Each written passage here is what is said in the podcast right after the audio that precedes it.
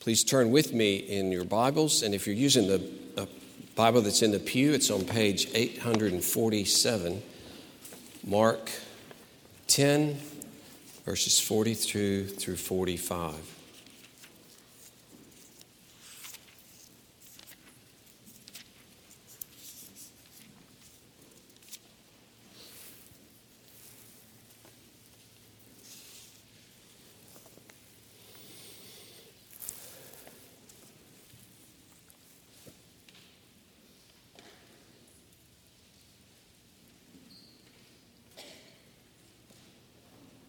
This is in the wake of James and John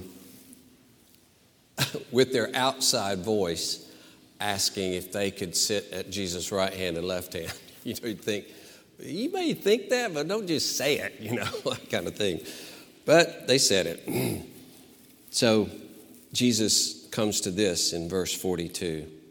Jesus called them to him and said to them, you know that those who are considered rulers of the Gentiles lord it over them, and their great ones exercise authority over them. But it shall not be so among you. For whoever would be great among you must be your servant, and whoever would be first among you must be slave of all. For even the Son of Man came not to be served, but to serve and to give his life as a ransom for many. That's the reading of God's word. Let us pray. O Lord, give us uh, grace to hear your word, uh, Lord, to speak your word, Lord, to exalt your name to exalt your servanthood, to exalt your glory as the God who gave himself freely in Jesus Christ, that we might walk in that same joyful, sacrificial love for your glory and honor. Amen. So, kiddos, uh, three words. The first one's a little phrase, but building of love, building of love, and then simply all, A L L, all. And then finally, the word mercy.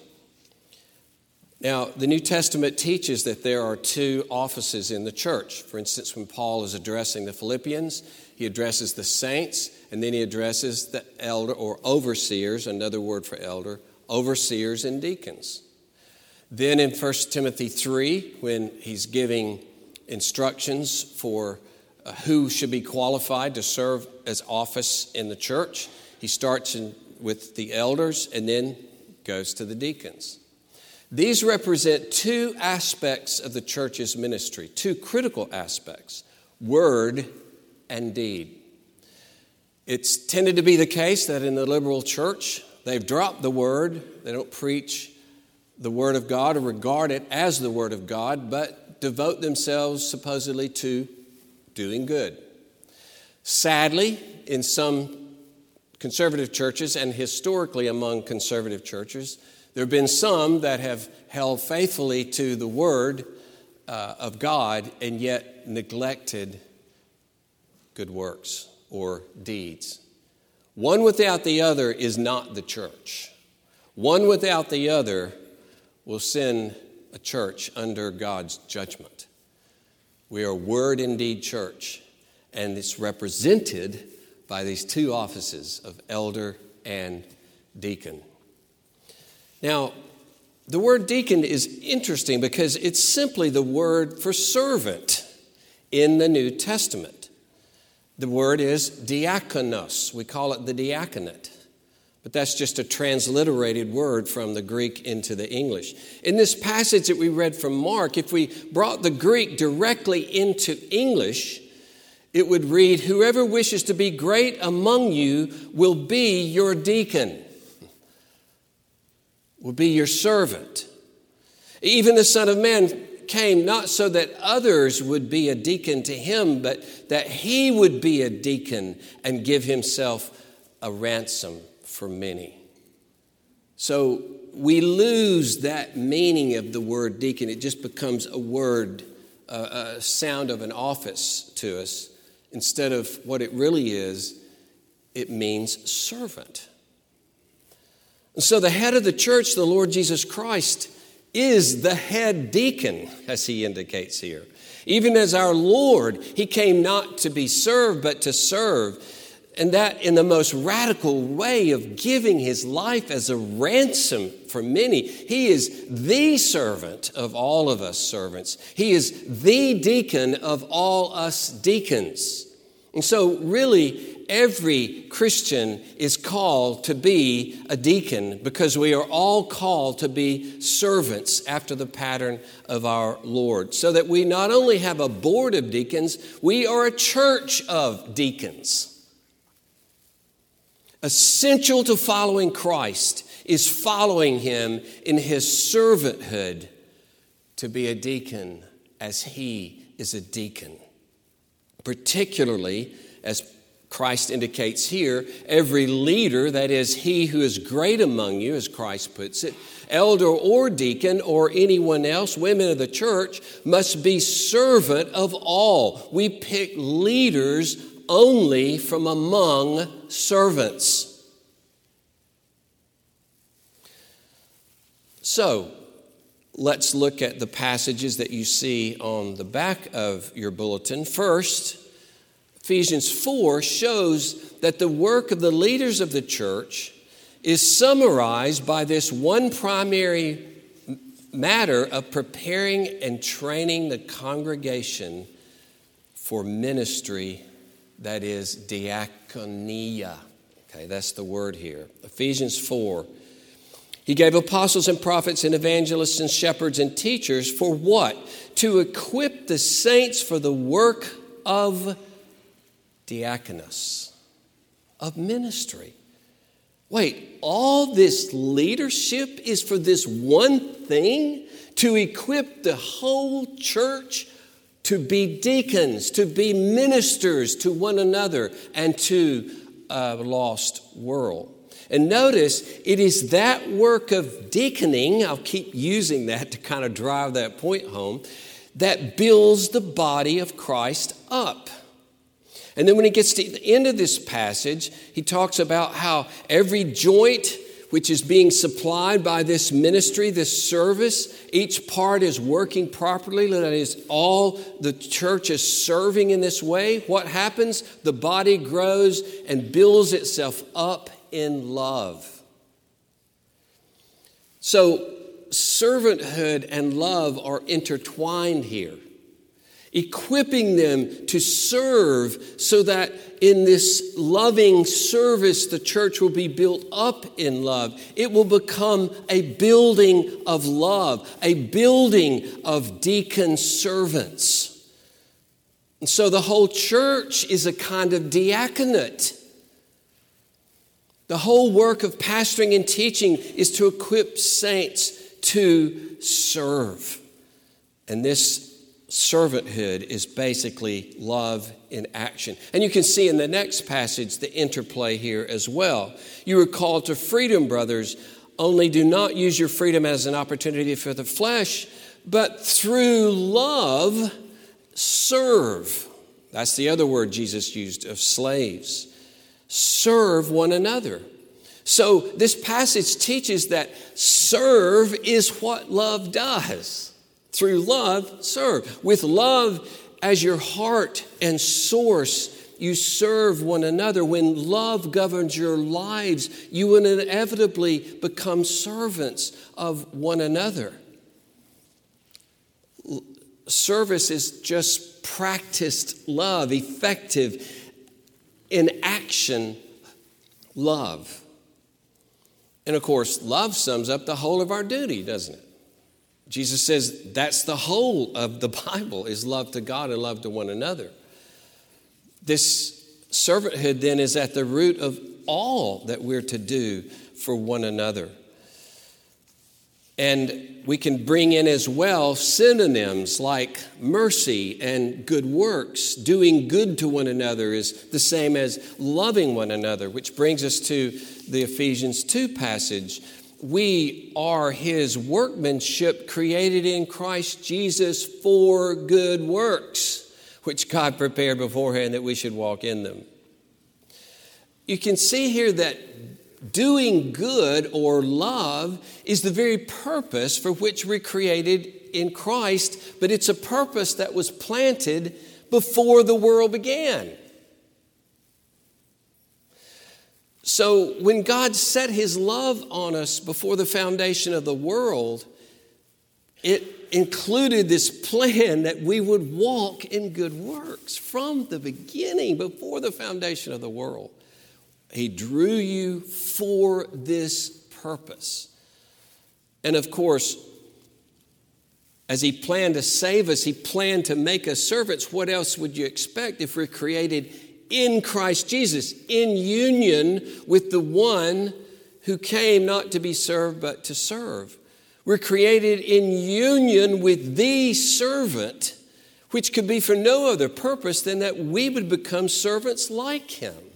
And it's this beautiful servanthood that is his workmanship to create a congregation of servant deacons, of those who love one another and love a broken world, that is the workmanship of God. The art piece of God is your goodness to one another and to others. But you see, it's not only in God's election, you can see it's embedded in His election that we should do good, but in Christ's death itself in Titus 2, he gave himself for us to redeem us from all lawlessness and to purify for himself a people for his own possession who's zealous for good works. He died in order to redeem us from lawlessness. And law, as we've already said, is, is summarized in love. To, to be lawless is to be loveless. And he redeems us from being loveless. He redeems us from being focused on ourselves. And He brings us into, uh, he, he causes us to be His possession, to be intimate with Him, to, to have His life and bear His life so that we are treasured, we have a treasured and intimate relationship with Him, and we, having His life, begin to exhibit His character. And so, a people for his own possession is a people in his own likeness. Well, if we're in his likeness, brothers and sisters, we will have a zeal for doing good because Jesus has a zeal for doing good. He died to do, do us good. You see, there's redeem us from that life to bring us into intimacy so that we will go forth and be like him. That's the point of Christ's death for you. It's not a little add on. It's the point of his election, it's the point of his death that you should walk in this goodness. And then look at the amazing promise of 2 Corinthians 9 8 that God is able to make all grace abound to you, so that having all sufficiency in all things and at all times you may abound, literally in all works, in every work, it says here. So grace abounds to us so that we will abound in every good work. Grace flows and overflows into our lives, and our lives flow and overflow in goodness to others. Grace abounds so that every member of Christ becomes a servant, deacon. And the word all is used five times. Kids, five times, right? He's able to make all grace so that you'll have all sufficiency in all things at all times to do all good works. And Paul's just lumping one after another after another so that maybe we'll get it. I think God wants us to be abundant in doing good. you get that point?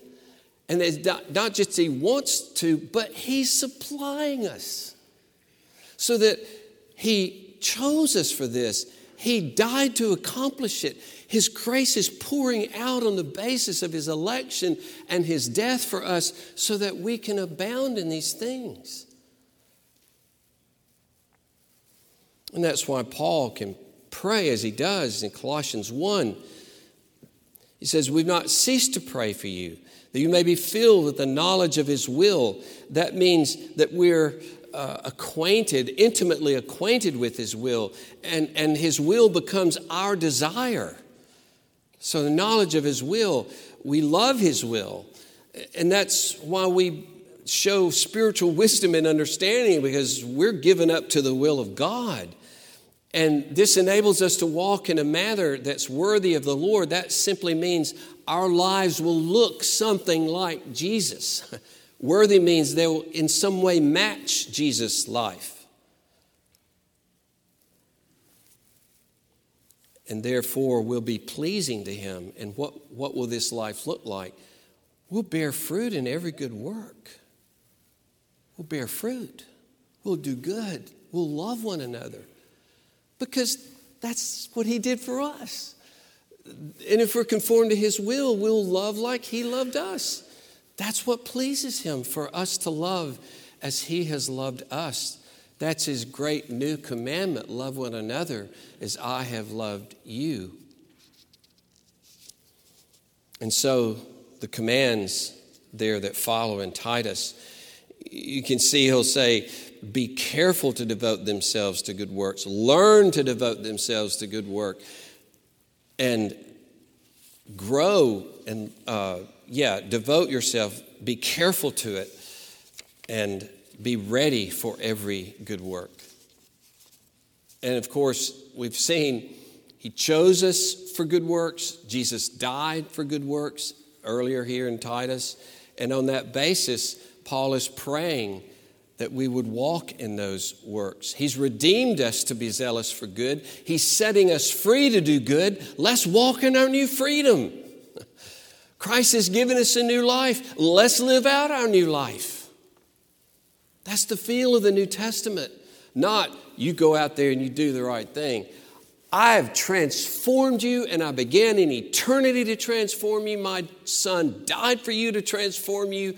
Walk in your new life that I have provided for you in Christ Jesus. And brothers and sisters, this is not an option. We've been saved from our sin, we've been saved from mercy and kindness and goodness. That's why James can say, Judgment will be merciless to one who has shown no mercy. It's not a little tack on to the Christian life. This is essential if you're on the road that leads to eternal life. Or as, as Jesus said, Blessed are the merciful, they shall obtain mercy. The merciful obtain mercy. You see, people who show no mercy indicate they are refusing the mercy and salvation of Christ. They don't need His mercy, they don't trust in His mercy. So His mercy has not affected them so that they now show mercy. Jesus, you know, spoke of the narrow way that leads to eternal life. Turns out all who are on that road are servants.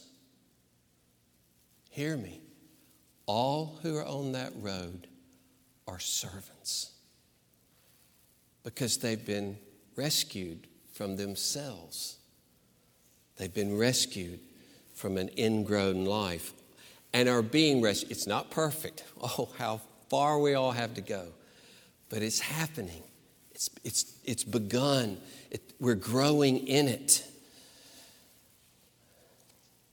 The Church of Jesus Christ is a church of servants, or to use the New Testament word, a church of deacons. So the whole church is a church of deacons. And then just a few final words that we are led by a board. We're, we're, we're a church of deacon servants led by a board of deacon servants. So, as Christ's radical servanthood in his death, it strikes the coin of Christianity. His sacrifice provides the resource for us, the character of our lives, the goal for the whole church. And so, the board of deacons, which perhaps it'd be better for us to call the board of servants, follows the servant deacon, Jesus Christ, as the deacons lead in what amounts to a church of deacons. In this sense, there's no member of the church who's not really a deacon. And so, deacons are servants leading the servants, servants for the servants, deacons of the deacons. They seek to cultivate mercy and servanthood in the congregation. They set the pace and create the initiative for servanthood, both within and without the congregation. They lead in servanthood, both by example and by helping to structure ministry for the church. They serve in part by helping the body to serve, helping servants find their place of service. They simply are not the only deacons in the church. And so the idea that we're electing the deacons so that they can serve instead of us, I, yeah, whoa. Nothing could be further from the truth. Nothing could be further from the truth. What a vision Scripture gives for the office of deacon. It might be simplistic to say it is love, but it's not a bad summary office of deacon is like a formalized office of love, servanthood, and good deeds. Even in the areas of money and property, which the deacons oversee, the question presses how do we use these resources to love others? See? The diaconate is the concrete form of the church's love and good deeds.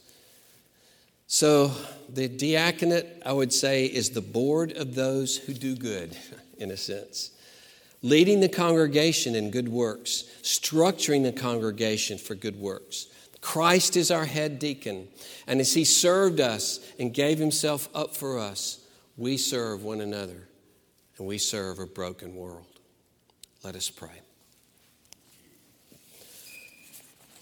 Oh Lord Jesus, we exalt you, O servant deacon.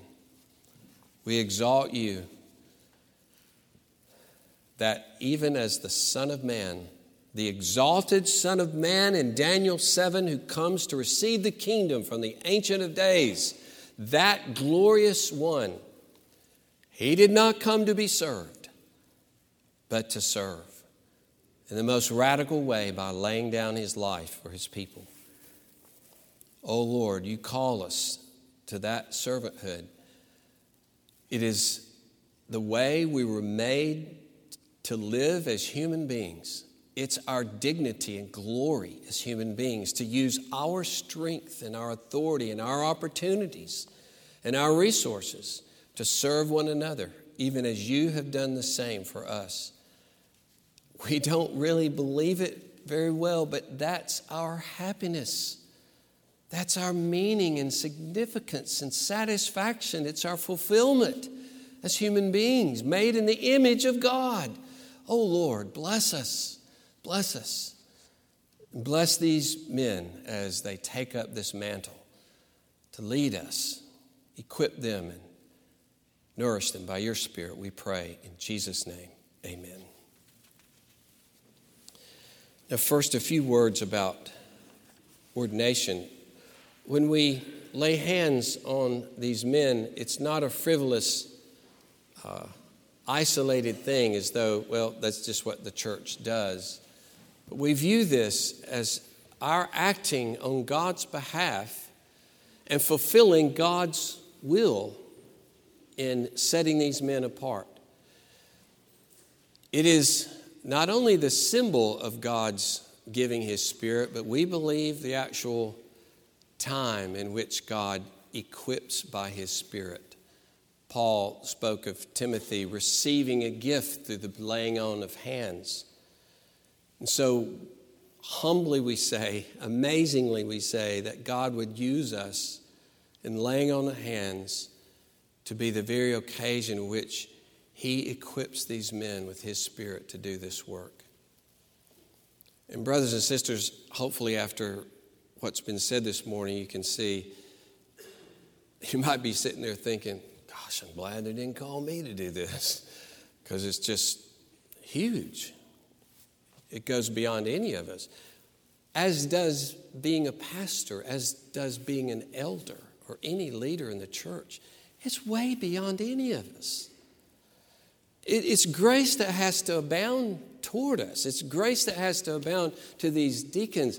It's grace that has to, uh, God's Spirit that has to enable them to be these kinds of men, to give themselves to this kind of work. And so it's a recognition that we must have God's grace in our lives as leaders. And so the ordination service in which we'll pray for them and lay our hands upon them is that great sign of God setting them apart and God equipping them by, by His Spirit to do this work of serving as deacons.